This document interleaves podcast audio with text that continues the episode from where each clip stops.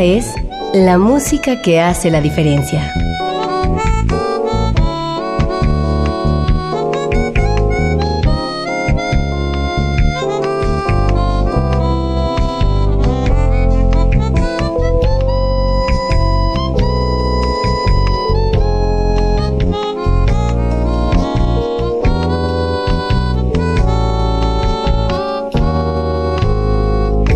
Las estrellas del pop y de la música brasileña.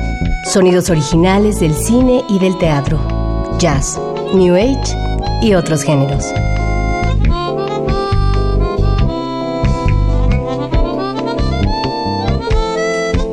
Una emisión de Radio UNAM con los comentarios de Germán Palomares Oviedo.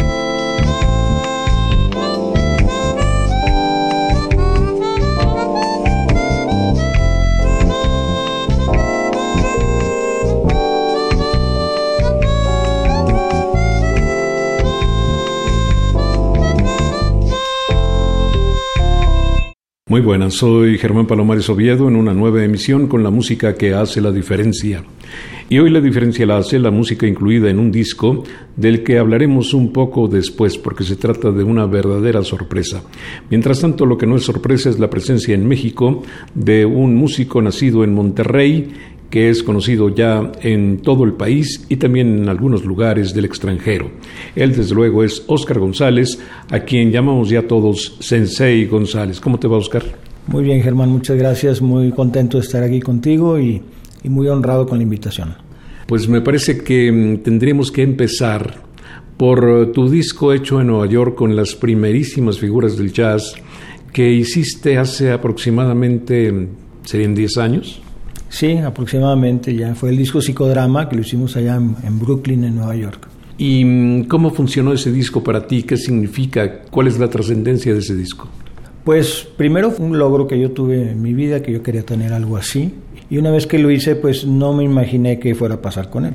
Y la verdad es que ha sido una muy agradable sorpresa que se me abrieron las puertas en muchos lugares después de esa grabación y empecé pues a viajar más y a tener más conciertos y la gente empezó a conocerme mejor. Y la verdad las críticas han sido muy favorables, lo cual agradezco y pues estoy muy contento con ese trabajo.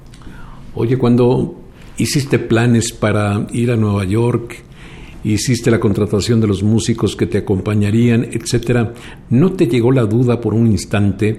¿Estaré al nivel? ¿Estaré ya con la madurez necesaria para compartir con esos monstruos?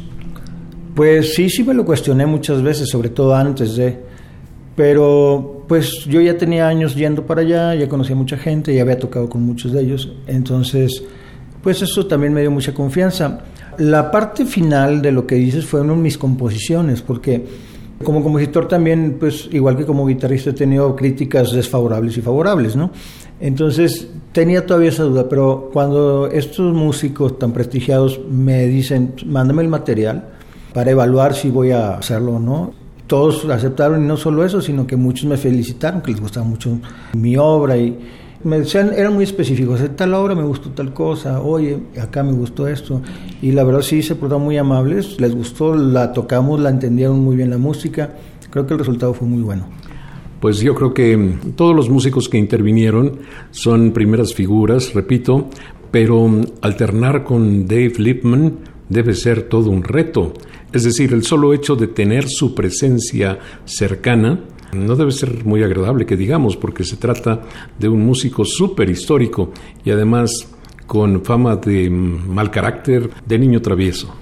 Sí, pues tú lo viviste, ¿no? Tiene una personalidad muy fuerte el maestro y además, como dices, es un tipo histórico en la música. Además se portó muy bien también. Él antes de conocerlo, porque yo lo conocí en la grabación, me mandó felicitar, me habló por teléfono, me escribió correos diciéndome que le gustó mucho mi música y que, que sí quería grabar conmigo y la verdad, la verdad yo me siento muy honrado con él. Y recuérdame con quiénes hiciste la grabación y cómo fue, así en síntesis, para que el público recuerde lo que ya hemos hablado en otras ocasiones. Pues una pieza muy importante fue Tony Moreno, que fue quien se encargó ya de la operación de la producción y él fue el baterista en la mayoría de los temas. Él es el encargado del área de percusiones en la Universidad de Nueva York. Y también tuvimos en el bajo a Dean Johnson, que fue contrabajista de muchos grandes como Gary Mulligan. Estuvo Boris Kozlov, en el bajo eléctrico, que él es el contrabajista de la orquesta de Charles Mingus. Estuvo Ole Mattisen, que un noruego saxofonista, también una gran figura. Estuvo Ralph Alessi, un trompetista de primerísimo nivel también. Jack Wilkins en la guitarra, aparte de mí. Javier Garagarza, también tocó la batería en otros temas de, de Monterrey. Y Chris Washburn en el trombón, que es un musicólogo muy respetado, además de instrumentista. Los documentales de, National Geographic sobre el Latin Jazz los produjo él, por ejemplo, para que se den una idea de quién es. pues vamos a recordar musicalmente lo que contenía ese disco que se llamaba Psicodrama simplemente. ¿Y qué tal si recordamos Aldebarán? Recuérdanos qué significa eso. Aldebarán es una estrella y para los árabes es la estrella más afortunada del cielo entonces este tema lo hice pensando en buscar esa energía o esa actitud de, buena fortuna. Pues muy bien, hablaremos de eso, de cosas raras, de cosas que mm, no dominamos muchos, cuando regresemos después de escuchar Aldebarán del disco Psicodrama con nuestro invitado de hoy, Oscar Sensei González.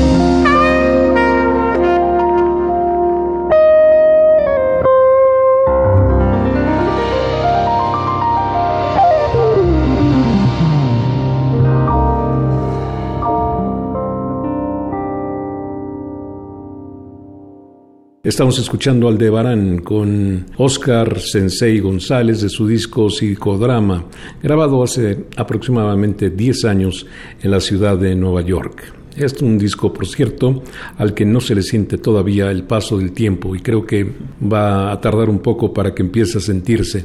Eso habla muy bien del concepto de tu música y desde luego del concepto de la ejecución, ¿no, Oscar? Pues gracias por el comentario. La verdad es que no nunca lo pensé así, pero salió así, qué bueno. sí, gracias. Decíamos que para este programa íbamos a tener una sorpresa. Y yo que siempre te tuve como un músico que dominaba la guitarra eléctrica, que mm, le gustaban los efectos, que mm, pues si no eres un rocker tenías alguna influencia del rock, etcétera. De repente sorprendes a medio mundo con tu nueva producción. Cuéntanos de qué se trata. Bueno, esta es una producción que tiene que ver con mi papá, que falleció a principios de 2018. Y esa es una parte de la historia y la otra parte de la historia es la guitarra con la que grabé. O sea, son dos historias que se juntaron, pero podemos entrar en detalle más adelante. Ahorita hablando del concepto es música mexicana a guitarra acústica sola, en una mezcla que yo hago de folclore mexicano con jazz y con técnica clásica. Y algo de flamenco, o sea, es una embarradita como de muchos géneros donde el folclore es el central. Y busco hacer un folclore moderno, diferente. Y bueno, pues esa es la idea del disco. Es obvio que para empezar tu vida de músico tuviste que pulsar primero la guitarra acústica, pero pues yo creo que de eso hace muchísimos años y reencontraste este instrumento. Cuando lo reencontraste, ¿qué pensaste? ¿Cuál era la virtud que estabas dejando de lado al haber abandonado la guitarra acústica? Pues fue un asunto circunstancial, como yo estudié música clásica y tengo formación de guitarrista clásico, entonces siempre he tenido esa guitarra. Lo que pasa es que me han robado varias guitarras y ahí está la otra parte de la historia. Me habían robado hace como unos 3, 4 años la última y, la verdad es que dije, ya no voy a comprar otra de estas, quiero comprarme una mejor, aunque me tarde. Entonces ahí es cuando aparece la otra parte de la historia, que un amigo mío publica en Facebook que vendía una guitarra, entonces yo le pongo me interesa voy a tratar de ser bien breve en toda esa historia. Me dice, voy a tu casa, dos días después llega a mi casa, se lleva la guitarra, se lleva un amplificador. Y esa combinación sonaba impresionante, el sonido de la guitarra. Yo desde que lo oí dije, wow, yo quiero eso. Pero luego cuando mi amigo me dice, la historia de la guitarra es una guitarra de un laudero español muy prestigiado, es una guitarra carísima, que a él le habían regalado también. Y que como él es trovador, y dice, pues yo me la he llevado a las chambas, dice, y casi me la patean, dice, mejor alguien como tú. Y le dije, pues sabes que no completo, o sea, no te puedo comprar la guitarra. Y él dijo, no, ahí me la vas pagando, y me la dejó ahí y se salió. no me dio la opción de decir que no. Entonces me tardé mucho en pagársela. Pero la, la empecé a usar. Yo trabajo también mucho con la Sinfónica de Nuevo León. Entonces Ahí es donde la estrené y noté el potencial que tenía ese sonido y me compenetré mucho con la guitarra. No es cómoda, pero es el sonido lo que más me ha gustado. Entonces, cuando termino de pagársela, fue un asunto, la sentí mía. Y tuve esa simbiosis con la guitarra, ahora sí. Y después de, de años de no tener guitarra acústica, ya la tenía esta, me tuve que volver a poner a estudiar y entonces me acuerdo que subía unos videos a Facebook con música mexicana, que es lo que mucho me gusta tocar en ese tipo de guitarras.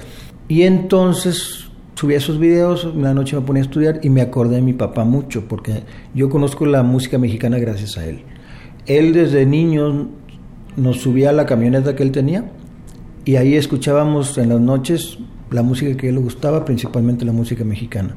Entonces yo me eduqué con eso. Mi papá además nos platicaba anécdotas del compositor, del intérprete o de la canción y yo me quedé muy acostumbrado a eso.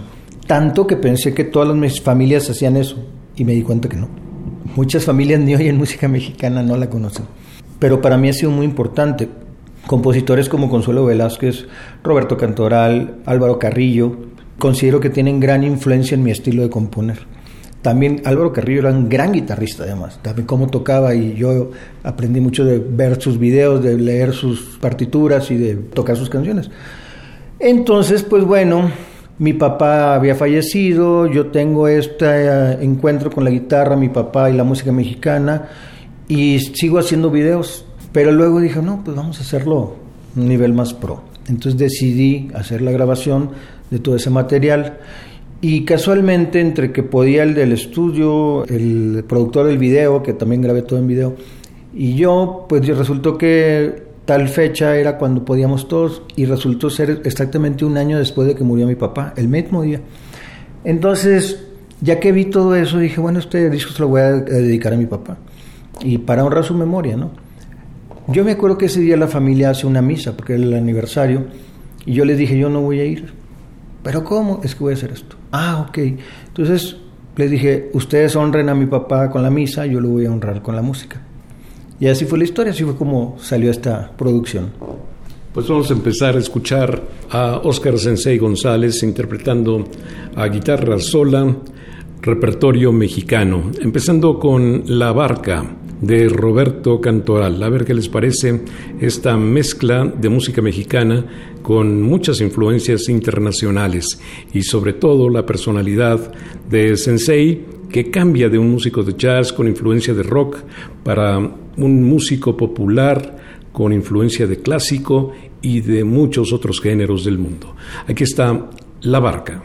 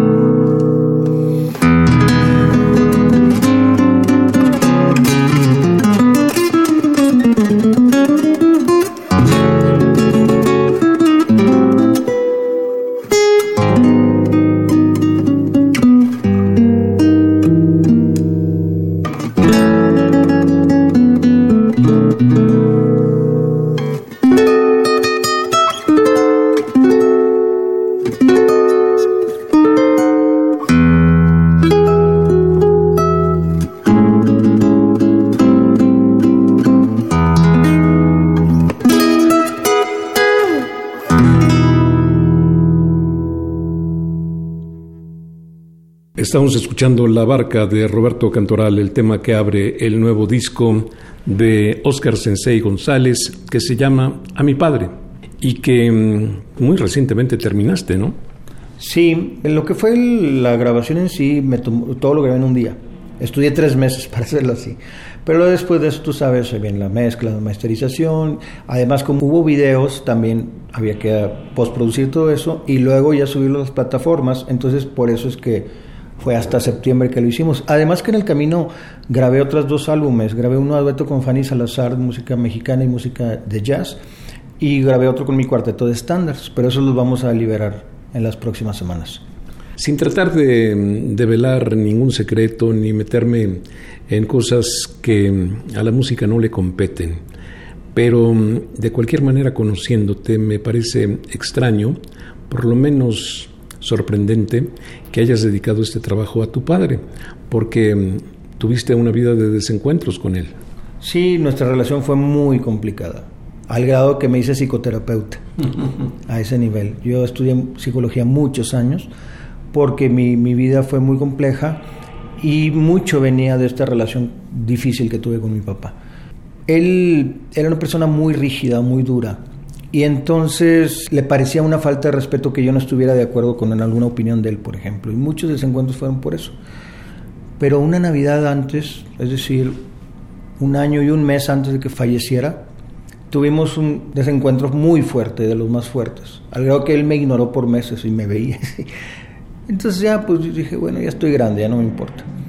Pero luego pasaron varias semanas más de un mes y ya venía Navidad. Entonces él me habla y me dice, oye, pues quiero hablar contigo. Ah, pues está bien. Pero yo tenía mucho trabajo y estaba saliendo mucho y no pudimos encontrarnos en todo el mes. Entonces ya iba a ser Navidad y me dice, oye, no nos podido ver, pero te hablo para que vengas a la cena de Navidad. Ya, pues gracias por la invitación. Y entonces ahí por teléfono me empieza a decir muchas cosas que jamás pensé que me iba a decir en mi vida, donde él reconocía su parte de la responsabilidad de esta disfuncional relación que teníamos y yo la mía, ¿no? Y eso creo que fue algo muy importante en mi vida porque sí significa mucho que él haya reconocido cosas, que ha tenido la humildad de hacerlo y el gran detalle de, de comunicármelo, porque no era necesario y no es algo que estaba obligado a hacer. Sin embargo, yo lo agradezco mucho y honro mucho que haya hecho eso, ¿no? Entonces, en el último año nuestra relación fue bastante buena. Oye, Oscar, ¿y qué tuvo que ver la música con esta historia de desencuentros? Pues mucho, es que, y eso lo entendí hace poco. Yo creo que yo manifesté las partes sombrías de mi papá. A él le encantaba la música, pero le avergonzaba que yo fuera músico y me lo decía y él pensaba que no era una profesión digna para nadie y también me lo dijo. Por otro lado, a él también le gustaban los temas espirituales, esotéricos y jamás se quedó en eso. Después lo negaba, pero yo me acuerdo que yo veía los libros ahí de él y que él me decía que perteneció a tales grupos, ¿no? Entonces, pues yo sí soy abierto en eso. A mí me encanta el esoterismo y la espiritualidad y la ejerzo todos los días y yo no tengo empacho en decirlo. Entonces, creo que yo saco a la luz esas partes que son la sombra de mi papá y a él pues le incomodaba bastante eso. Seguiremos con esta historia, pero antes vamos a escuchar un tradicional. Este se llama La Llorona. Un poquito más de tres minutos de interpretación a cargo de nuestro invitado de hoy, que es Oscar Sensei González, músico de Monterrey, que mm, paulatinamente se hace un músico muy conocido nacionalmente y que ya tiene una trayectoria importante también a nivel internacional. Aquí está La Llorona.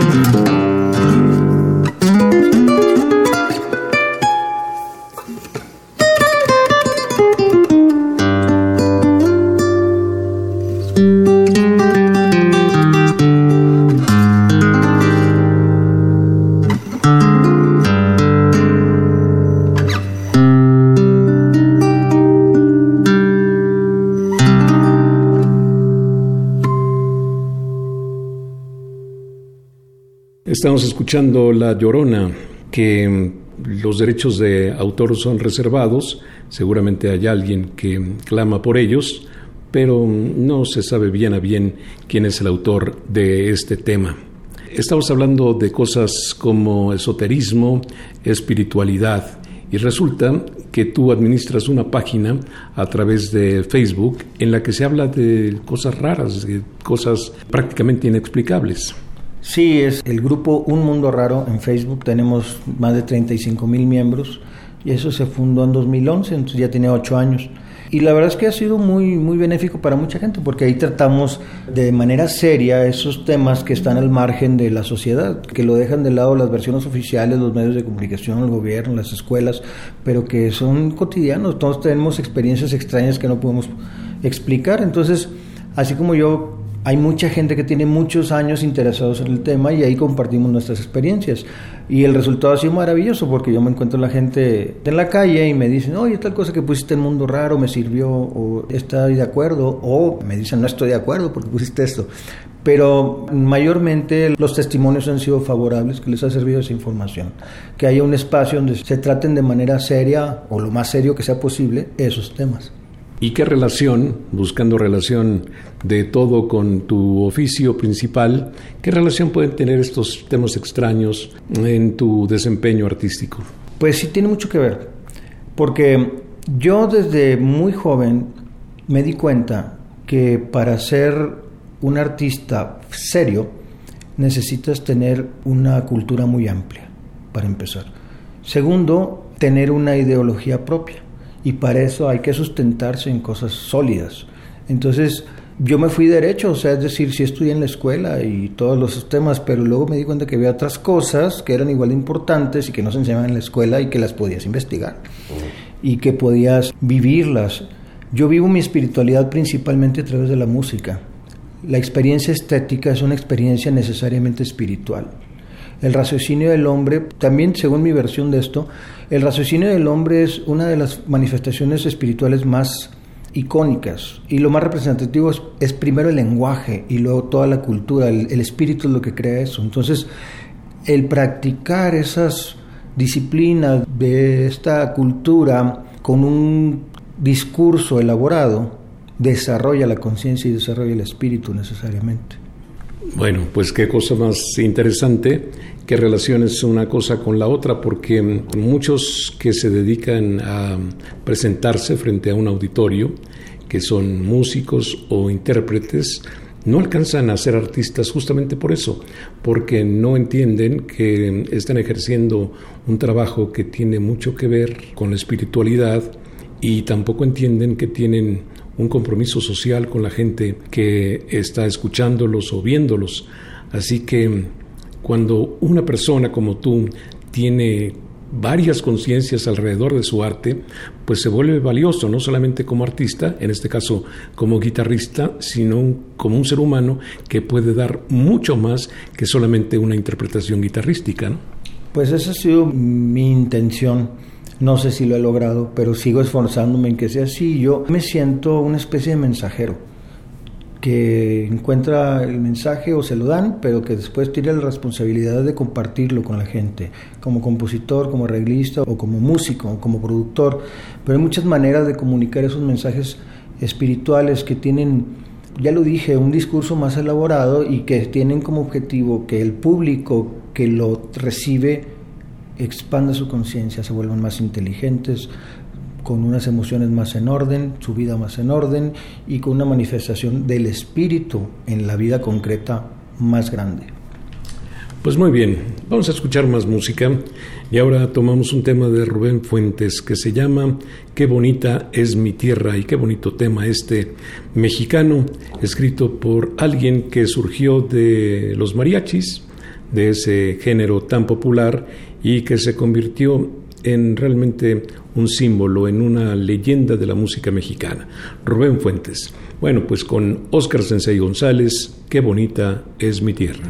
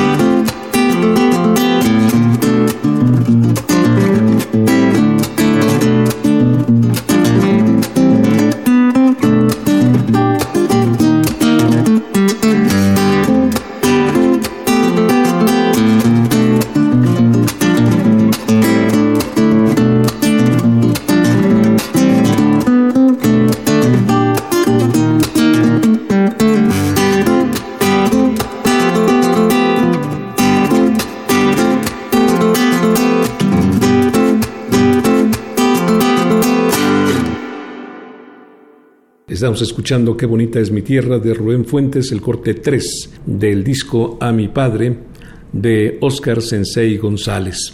Esto viene a cuento por todo lo que habías explicado en el bloque anterior y también viene a cuento porque mm, las personas que no han escuchado nuestras varias entrevistas en este programa, pues se deben preguntar, caray, qué sobrenombre tan impresionante ese de Sensei.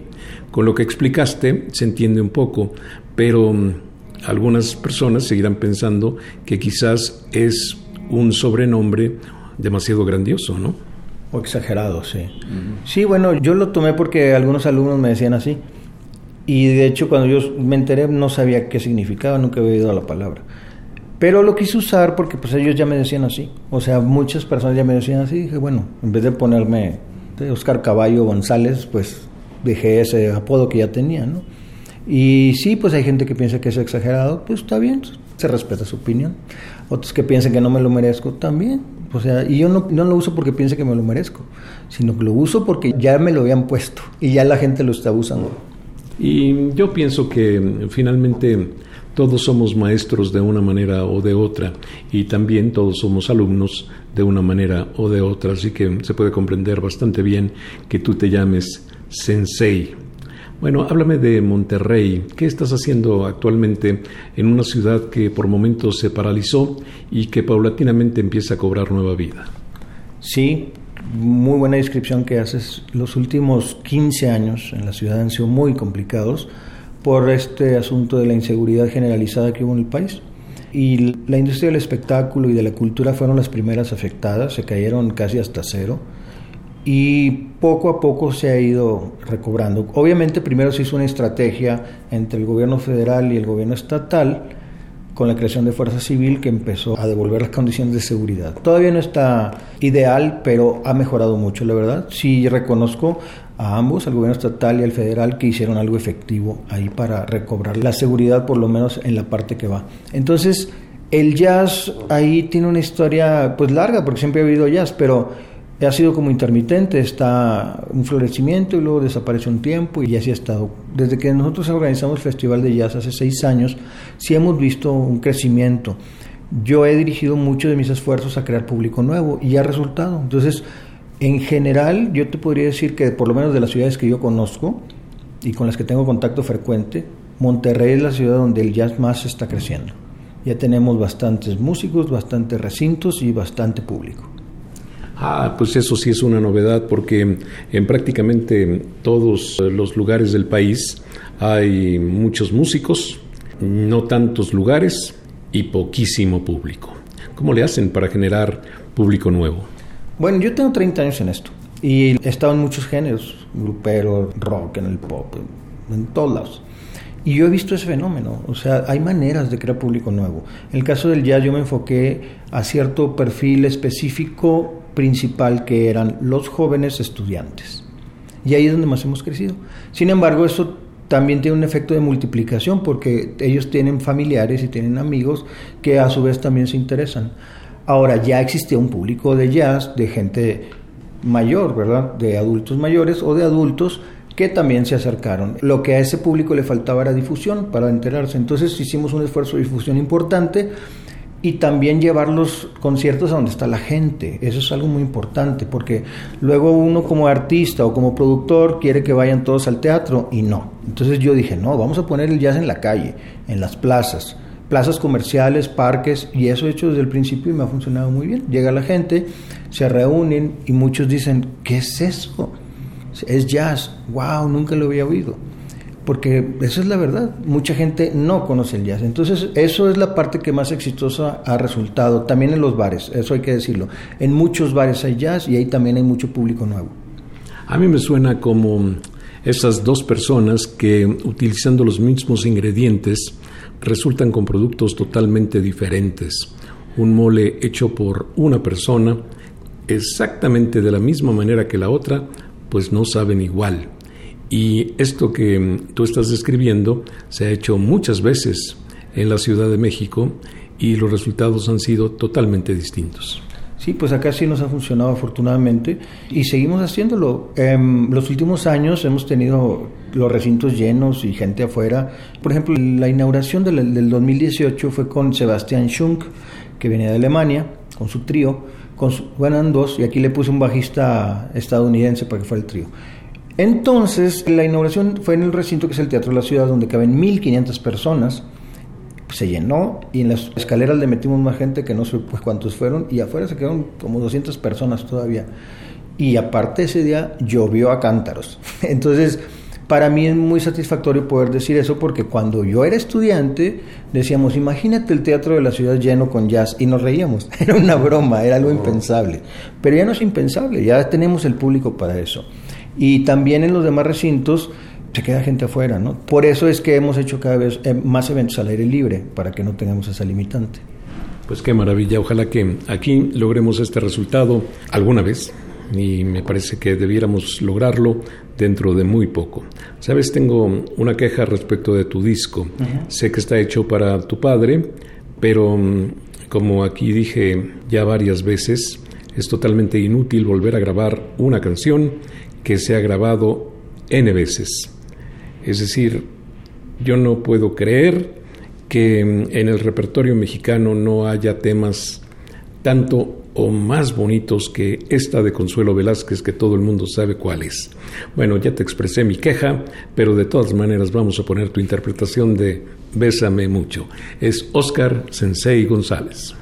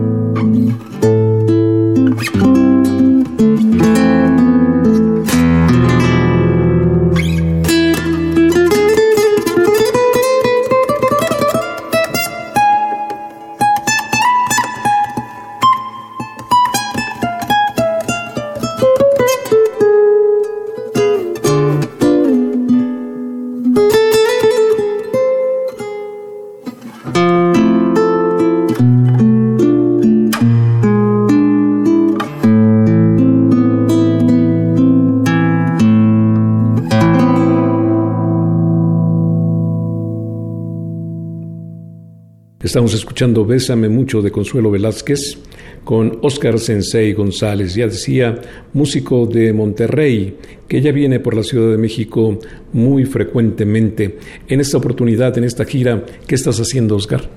Armamos un cuarteto buenísimo, no porque esté yo ahí, pero la verdad estoy muy contento de tocar con estos grandes músicos. Está Marcos Milagres en el bajo, Hans Ávila en la batería y Paquito Cruz en el piano. Estamos tocando mis composiciones, creo que ellos las entendieron muy bien y le están dando un toque personal que aporta mucho a las versiones que estamos haciendo. Entonces estoy, muy contento. Ya tocamos acá en la Ciudad de México en varios lugares, fuimos a Jalapa y regresamos. Yo todavía esta semana tengo más presentaciones, ya con ellos no, voy a estar con Armando Cruz, con Olsen. Olsen Joseph, músico haitiano. Exacto, con él. Y no me acuerdo más, pero me quedan varias presentaciones aquí y luego ya me regreso a Monterrey porque ya tenemos varios pendientes que continuar. Sí, pero sin embargo vas a estar viniendo más frecuentemente porque creo que aquí has encontrado una bienvenida que mm, no suelen tener muchos músicos. Sí, la verdad me, siento muy afortunado por eso y en gran parte ha sido porque tengo amistad con gente como tú que es muy importante en la escena o, Marcos, otras personas y me han dado la bienvenida, así yo la verdad estoy muy honrado porque también he visto cómo llegan músicos de todos lados y pues no les abren la puerta, ¿verdad? Sí. Cierto, a veces cuesta mucho trabajo integrarse a um, este núcleo de músicos jazzistas en nuestra Ciudad de México. Vamos a ir un poco rápido con la presentación de la música. Este es un tema de Agustín Lara que se llama Solamente una vez. Y bueno, pues es muy interesante que recuperemos estos temas. Nos gusten más, nos gusten menos, es parte de nuestra historia musical. Y sobre todo los jóvenes tendrían que tener por lo menos esta referencia, conocer los temas. Ya si se sienten atraídos o no, esa es otra cuestión. Pero estos temas tienen que ser divulgados, tienen que ser conocidos, tienen que ser analizados y finalmente aceptados o rechazados, pero no antes de conocerlos. Así que por eso también me da mucho gusto poner este tipo de repertorio con Oscar Sensei González. Aquí está solamente una vez.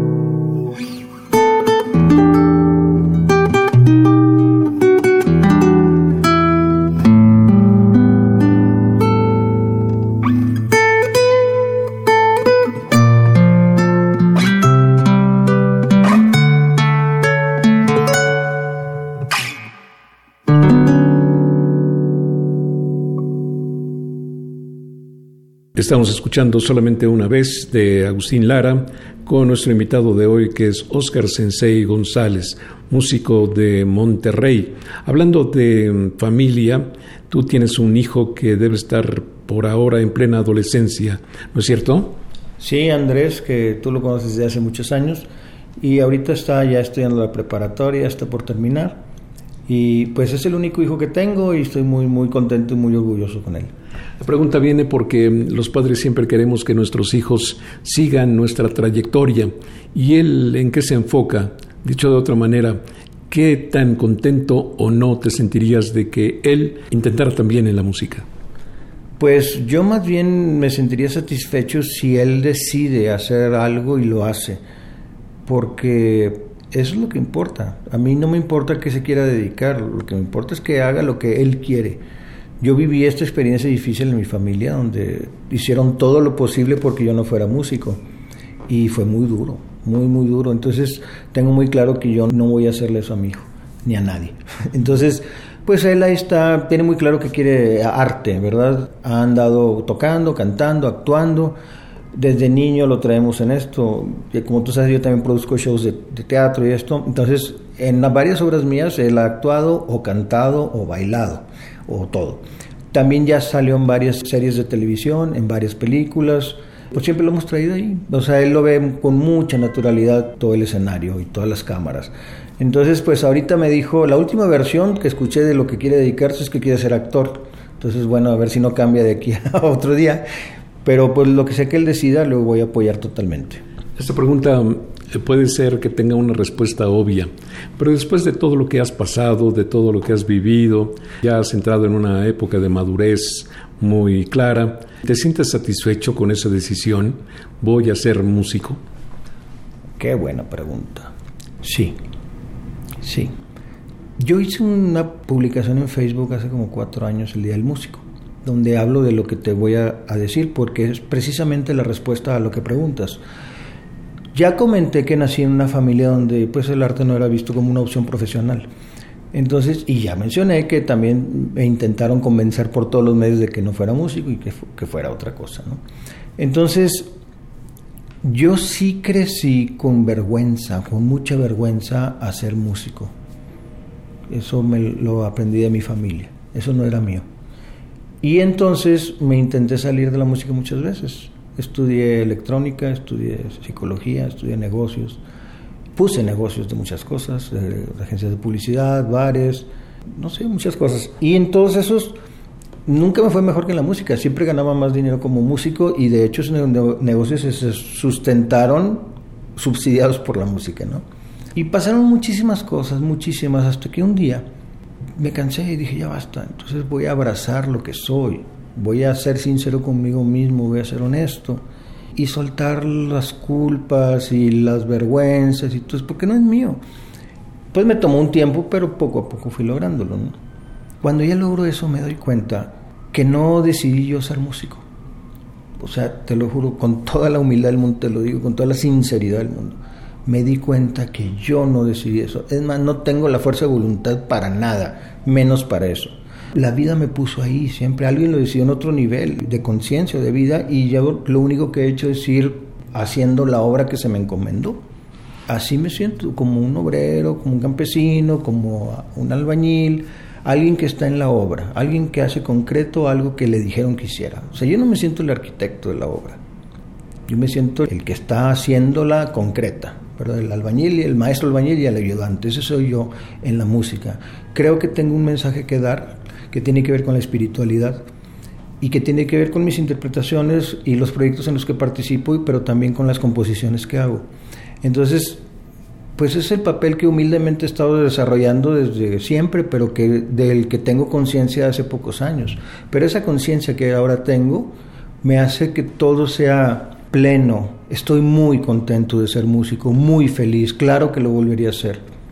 Y si pudiera volverlo a hacer con la conciencia que tengo ahora, lo haría mil veces más. Sabes que este tipo de respuestas no las creo normalmente. He escuchado algunas veces respuestas similares, pero tratándose de ti lo creo completamente. Te conozco y sé que lo que estás diciendo es perfectamente honesto y perfectamente cierto. Así que, pues me da mucho gusto. Casi me paro a aplaudir con esta respuesta. Vamos a escuchar ahora de Rubén Fuentes también un tema que todos conocemos, creo que es no, no he encontrado a nadie todavía que no le guste esto que se llama La Viquina. La interpretación guitarra sola de Oscar Sensei González.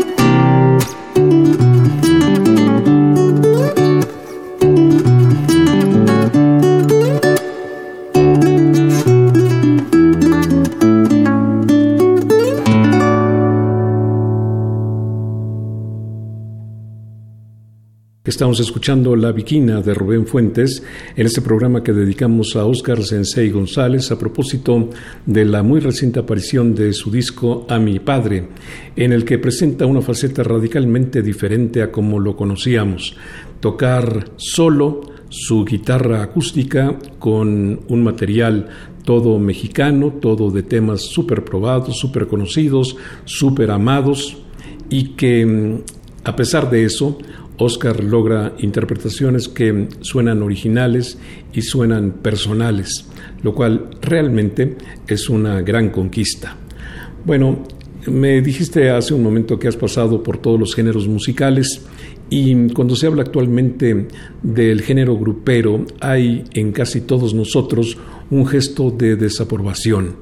Y a mí me parece que incluso el reggaetón o cualquier otro género que sea soslayado en este momento, pues con el paso del tiempo, si no logra un gran aprecio, por lo menos se sabe que es una piedra, un material que tuvo que estar ahí en la historia para provocar nuevas posibilidades creativas. ¿Qué me dices de esto? Porque pues hay géneros realmente, si no odiados, digamos que detestados. Es un tema muy amplio porque hay música muy buena, hay música muy mala y todo lo que está en medio. Entonces, yo sí creo que en los géneros que mencionaste hay música buena y hay música mala. Creo que en los últimos años se ha abusado de la música mala y ha pasado de lo que es absolutamente intrascendente, que da lo mismo que, esté, que exista o no, de ahí ya se pasó a lo insulso y de ahí ya se pasó a lo nocivo, en algunos casos y no hablo de todos los géneros o de un género o dos, sino algunas obras dentro de varios géneros. Y sí no estoy de acuerdo en que tengamos arte dañino, no estoy de acuerdo en eso. Por mí que siga habiendo todos los géneros, pero que cuiden las obras, que el artista se dé cuenta de la responsabilidad que tiene. Porque además habrá quien se da cuenta, pero que a, cambio de unos pesos se hace de la vista gorda. Entonces yo no estoy de acuerdo en eso. Y yo, mi obra, lo que trato de hacer es exactamente lo contrario, buscar música en la que tienes beneficios y busco ayudar a la gente a que expanda su conciencia, que tenga una experiencia estética, espiritual. Muy bien, dicho esto, pasamos a otra área que quiero que tenga que ver con tu pregunta, el folclore. Hablas de música grupera, yo creo que ese es uno de nuestros folclores más importantes desde las últimas décadas y en los viajes que he hecho al extranjero me he dado cuenta que cómo piensan los artistas extranjeros y el público extranjero. Y esas manifestaciones populares, folclóricas, de repente hay artistas con una formación académica rica, que los toman y empiezan a hacer una música con un discurso elaborado con la música popular.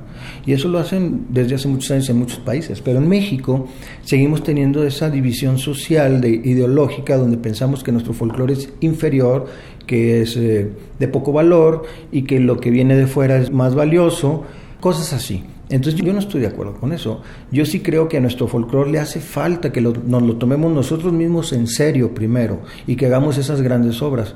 No digo que no se hayan hecho, es claro que se han hecho en México, pero falta mucho por hacer y sobre todo que lo conozcan las generaciones nuevas, porque luego esto se va quedando en una generación antigua con un cierto nicho de mercado, con un cierto gusto y no. Esto tenemos que rescatarlo y estarlo produciendo todo el tiempo en versiones nuevas y haciendo versiones donde busquemos honrar nuestra propia música, porque la música es una parte muy importante de la cultura y si no honramos nuestra música nos está faltando una parte importante de nuestra cultura por honrar. La forma en que nosotros los músicos honramos nuestra cultura es a través de este procedimiento donde agarramos la música popular y la mezclamos con discursos más elaborados y luego se la devolvemos a la gente.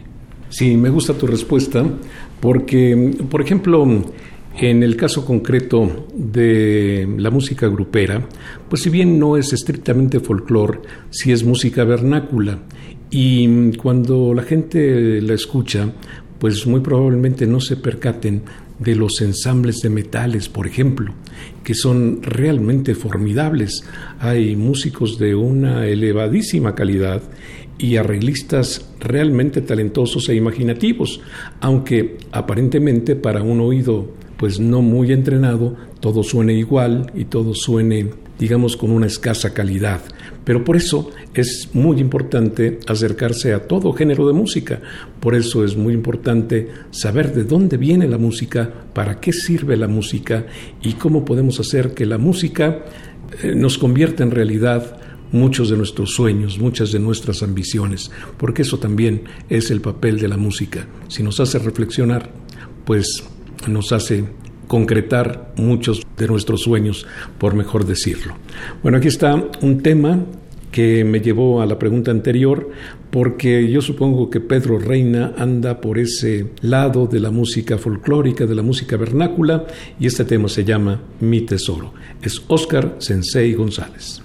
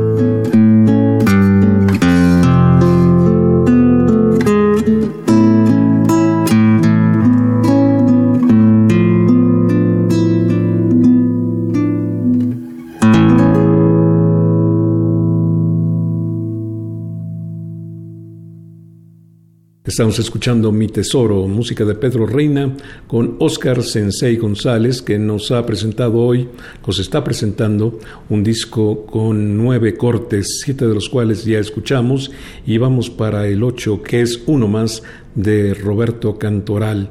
Y este tema lo recuerdo en varias versiones y es realmente un lindo tema. Se llama Noche, no te vayas. ¿Cómo construiste el repertorio, Oscar? Pues con el gusto personal mío y el de mi papá.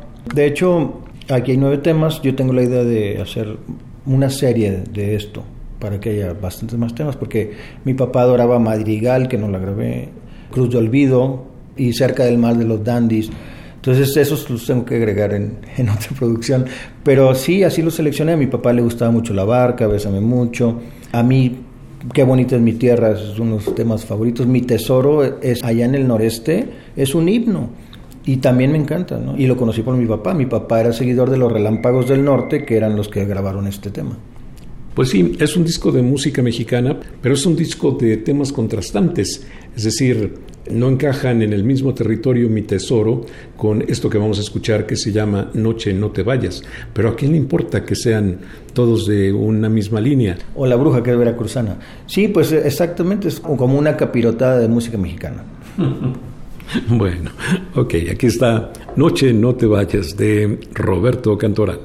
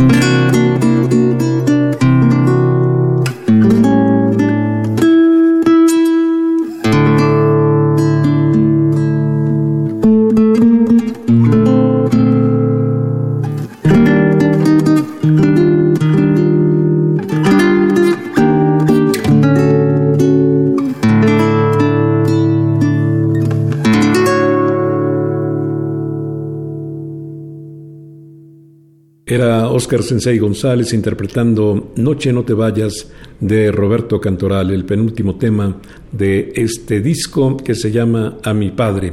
¿Dónde podemos conseguir este disco, Oscar? Está disponible en todas las plataformas, en YouTube, Spotify, Deezer, Tidal, en iTunes también, si quieren comprarlos o escucharlos, ahí están. Y las demás plataformas que no mencioné, están todas absolutamente. ¿Renunciaste a hacer discos físicos? Sí, porque creo que ya es una inversión que no se justifica por sí misma. Es mejor invertir en poner la música en las plataformas e invertir incluso en promoción de, los temas. Y aún así es más barato que hacer los CDs pero mm, hay algunos románticos que seguimos prefiriendo tocar, no solamente el disco compacto, sino ahora de regreso el vinil, porque pues nos ofrece alternativas que no tenemos con la música hecha a través de los medios electrónicos. Es decir, no tenemos una portada, no tenemos información, no tenemos muchas cosas que sobre todo para alguien que hace el oficio que yo desempeño, pues son muy importantes. Sí, yo también pienso igual y yo siento gran nostalgia por los acetatos, pero sobre todo por el olor de abrir un disco nuevo. ¿no? Pero bueno, eh, sí tengo planeado en el futuro hacer una edición en cassette, en LP y en CD de lo que me falte, pero lo voy a hacer más adelante. Ahorita como lo comenté hace rato, estoy por sacar el álbum de mi cuarteto de jazz, donde grabamos estándares, lo grabamos en mayo y apenas lo voy a sacar. Está Marco Rentería, está Javier Garagarza y Oscar Sandoval. Entonces creo que nos quedó muy bonito. Y ese ya lo voy a sacar. Después de eso pensaremos en hacer los CDs. Me parece muy bien. Pues vamos a escuchar La Bruja para culminar esta emisión, por lo menos musicalmente, que hemos dedicado hoy al disco A mi padre de Oscar Sensei González, músico nativo de Monterrey y conocido ya en prácticamente todo el país y en no pocos lugares fuera del mismo.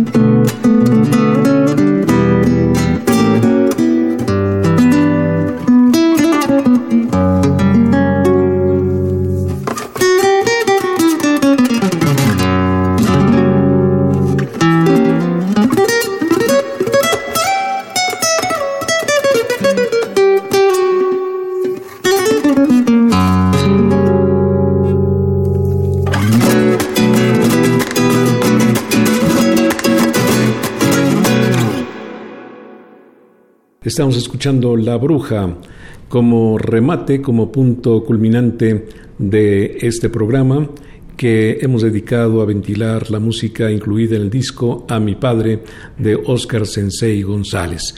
Pues me da mucho gusto que nos siga sorprendiendo, que estés empeñado en hacer cosas diferentes, en no limitar tu creatividad a un solo camino. Muy al principio me hizo un shock ver este repertorio, pero luego comprendí perfectamente de lo que se trataba. Y qué bueno, insisto, de que no solamente hayas escogido estos temas, sino que los hagas vigentes para las nuevas generaciones. Creo que es muy importante. Gracias por estar aquí, Oscar. Muchas gracias por la invitación, un gran gusto estar contigo como siempre. Hasta la próxima.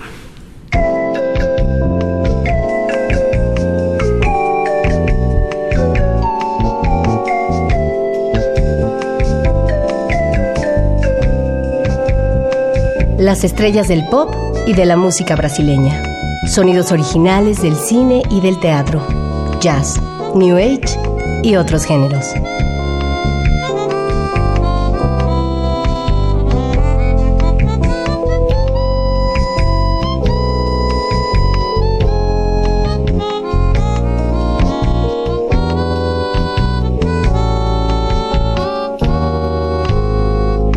La música que hace la diferencia.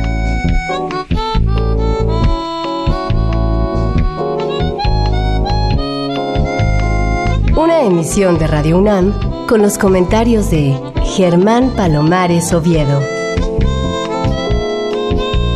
Con la realización técnica de Francisco Mejía. Sugerencias y comentarios en gpalomar.servidor.unam.mx. También en Twitter y en Facebook. A través de la web, escúchenos en radiounam.unam.mx. Alternativa AM.